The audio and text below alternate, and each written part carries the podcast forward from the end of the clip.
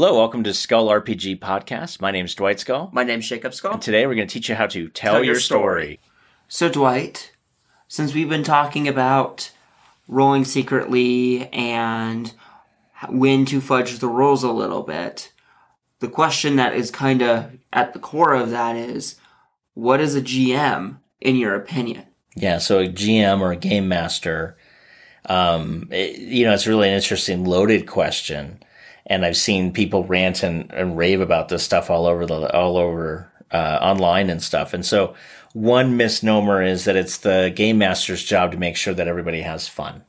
Mm-hmm. I would argue it's the game master's job to facilitate an environment where people can choose to have fun.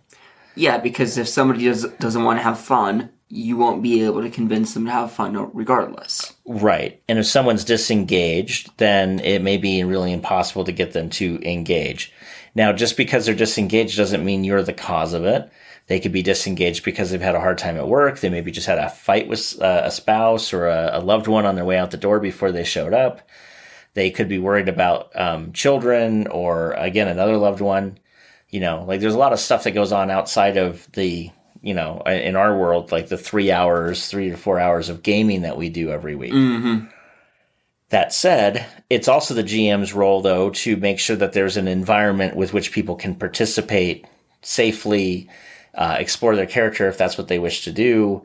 Um, if they want to roll a bunch of dice, then they get the ability, you know, within the rule limits to expand their character to be a dice rolling machine if that's what makes them happy. If they want to go and figure out the arcane mysteries of the world you're building and you're okay building out those arcane mysteries, then, you know, have at it. I guess I would look at it as the GM and the players have a combined role to have a good time. And if one of them is bound and determined not to have a good time, then they won't. And hopefully it doesn't spill into everybody not also having a good time. The other thing that um, happens a lot is a GM will think that somehow their role is to be a god in the universe. Like because they're telling the story, they somehow feel like they're, you know, predestined and the deity for it. And that leads to them railroading the characters, meaning giving them no choices and making them basically, I guess, act out a story that the GM has in their brain that they're probably not telling very well. Mm-hmm. I've been a part of those. They suck. Uh, so rather what I see it as is the game master's role, kind of what it wasn't. What is the game master's role? I think the game master's role is to work with the players to come up with some really cool storytelling ideas and then use a set of mechanics, i.e. whatever role-playing game you're going to use. So is it the D&D 5e mechanics? Is it a Vampire Masquerade mechanics? Is it Shadowrun mechanics?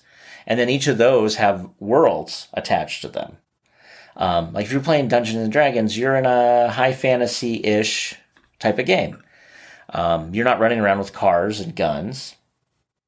If you want to do that, Vampire the Masquerade might be really good. Shadowrun, if you want like the D&D futuristic sci-fi amalgamation. Mm-hmm.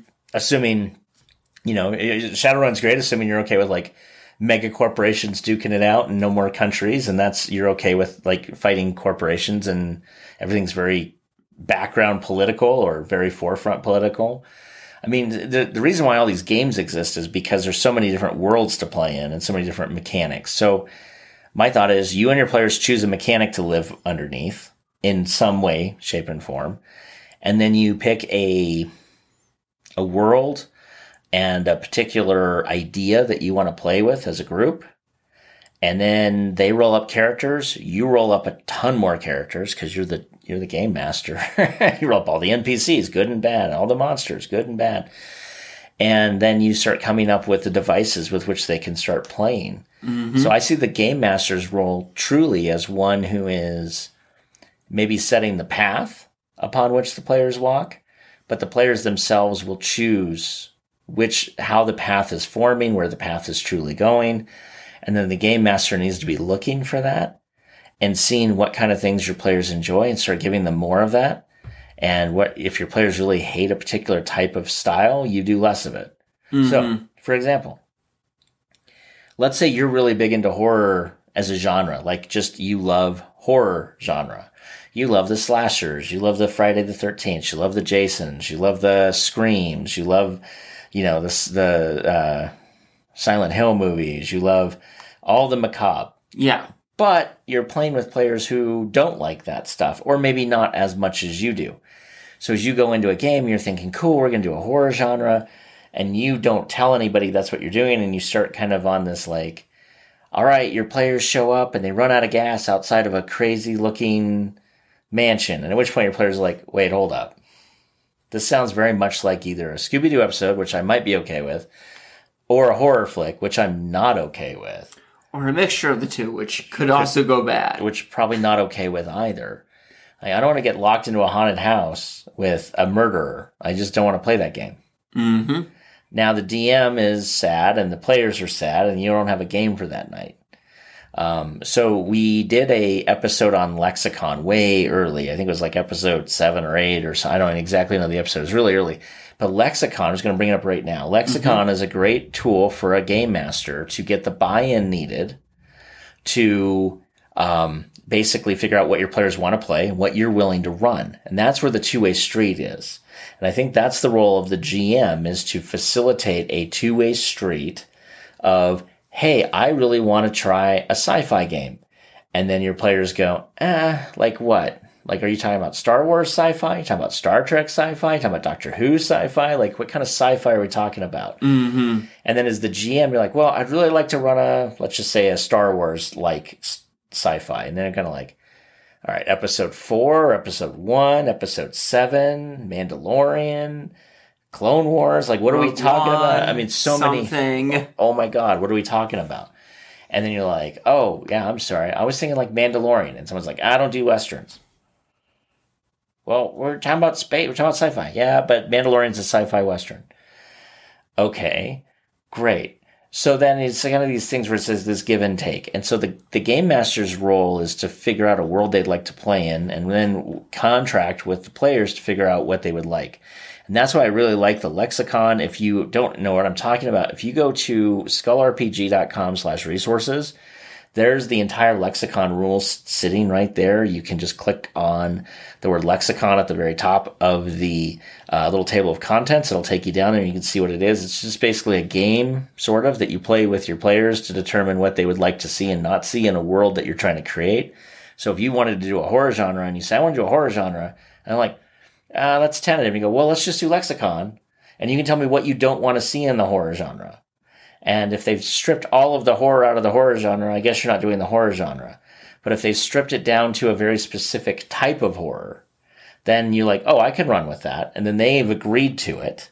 And then they can, um, you have a contract between both game master and player where you're getting engagement. The GM is not force feeding political or ideological or other sort of theology or anything like that down people's throats because they've agreed to be in that world to play together.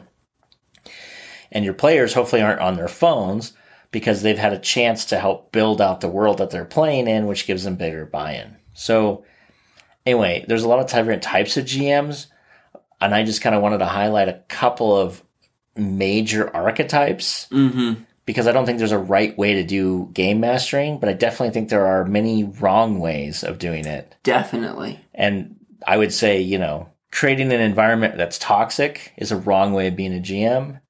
And creating an environment where I'm going to tell my story and I don't care if you like it or not is the wrong way of being mm-hmm. a GM. But everything else in between, depending on your group, is probably okay. And again, different groups will like different types of game masters.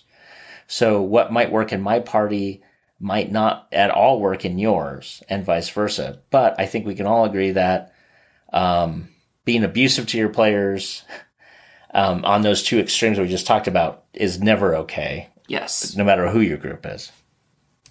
Hey, thanks for listening. And for more resources, please go to skullrpg.com.